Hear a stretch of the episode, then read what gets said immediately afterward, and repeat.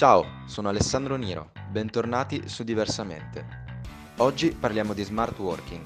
Come funziona questa modalità di lavoro e qual è la situazione a riguardo in Italia e all'estero?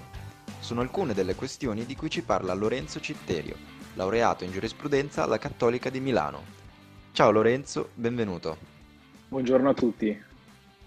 Lorenzo, inizio col chiederti che cos'è lo smart working esattamente? Lo smart working anzitutto non è un lavoro, non è un contratto di lavoro, è una modalità di esecuzione del rapporto di lavoro subordinato, disciplinato dalla legge 81-2017, che si stabilisce mediante un accordo tra le parti, quindi un accordo individuale, senza precisi vincoli di orario, senza precisi vincoli di luogo di lavoro e che si realizza attraverso l'utilizzo possibile di strumenti tecnologici la prestazione lavorativa eseguita in smart working può avvenire all'interno o all'esterno di luoghi aziendali e la legge dispone che la prestazione lavorativa debba avvenire entro i soli limiti della durata massima dell'orario di lavoro giornaliero e settimanale. Quindi questo è lo smart working. In questo senso troviamo già un distinguo da fare con il telelavoro. Il telelavoro è per così dire precursore dello smart working. Qual è la differenza sostanziale? La differenza sta nel fatto che nel telelavoro il luogo di lavoro è individuato dal datore di lavoro, è individuato come un luogo fisso e quindi ad esempio ci sono delle conseguenze per quanto riguarda la sicurezza sul lavoro, perché nel caso del telelavoro sarà il datore ad essere responsabile, mentre nel caso dello smart working il lavoratore dovrà firmare un'informativa inviata dal datore di lavoro, ma non sempre sarà il datore di lavoro responsabile. Lo smart working quindi è una prestazione flessibile, flessibile nel tempo e nel luogo di lavoro. Bene, invece qual è la situazione riguardo allo smart working in Italia e all'estero?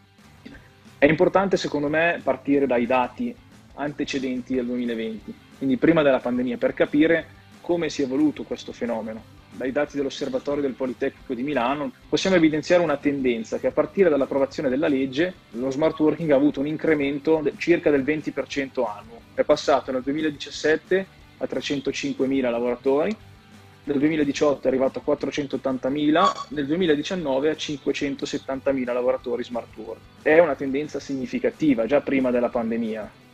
Per quanto riguarda invece i dati europei, i dati Eurostat eh, stabiliscono che insomma, l'Italia sia al di sotto della media europea. Infatti da noi nel 2019 abbiamo circa un 3,6% di lavoratori che abitualmente lavora da casa.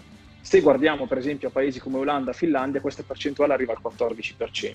La Francia arriva al 7%, la Germania poco sopra il 5%. La media europea è poco meno del 5%, quindi in Italia prima della pandemia c'era ancora qualcosina da fare per arrivare a questa, questa modalità flessibile di esecuzione del rapporto di lavoro.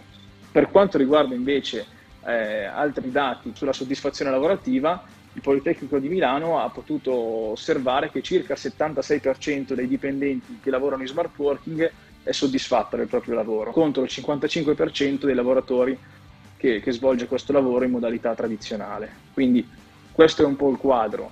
Un altro dato importante, questo è importante per l'Italia, riguarda la differenza tra piccole e grandi aziende. I dati del Sole 24 Ore ci dicono che in Italia circa il 90% delle imprese sono PMI, piccole e medie imprese, e queste PMI impiegano l'82% dei lavoratori. Andando a vedere sempre i dati dell'Osservatorio del Politecnico di Milano, possiamo notare che se prima della pandemia il 58% delle grandi aziende ha attuato progetti strutturati di smart working, per quanto riguarda le PMI questa percentuale scende al 12%.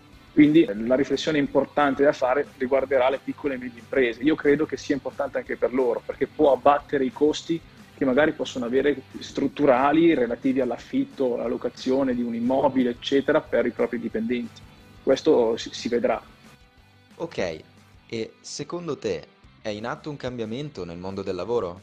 Beh, sicuramente questo 2020 è una grande occasione per cambiare il mondo del lavoro che sia già in atto un cambiamento, io credo che ancora, ancora no, ancora no perché siamo ancora un po' dentro in, que- in questa fase emergenziale che eh, ci obbliga a ragionare di breve periodo. Quello che è certo è che i lavoratori che hanno lavorato in smart working in questi mesi si sono resi conto che tantissime cose che facevano in ufficio, che magari facevano perdere loro due ore al giorno per recarsi sul luogo di lavoro, oggi invece tutto questo lo possono fare anche da casa o in qualsiasi altro luogo, perché il telelavoro è una cosa, lo smart working è, è flessibile. Questa cosa qui eh, dovrà essere approfondita nei prossimi anni. Cioè, da una parte abbiamo il mondo del lavoro del XX secolo, quindi uno scambio tra la prestazione lavorativa e quindi il tempo e la retribuzione. Con lo smart working invece questo cambia perché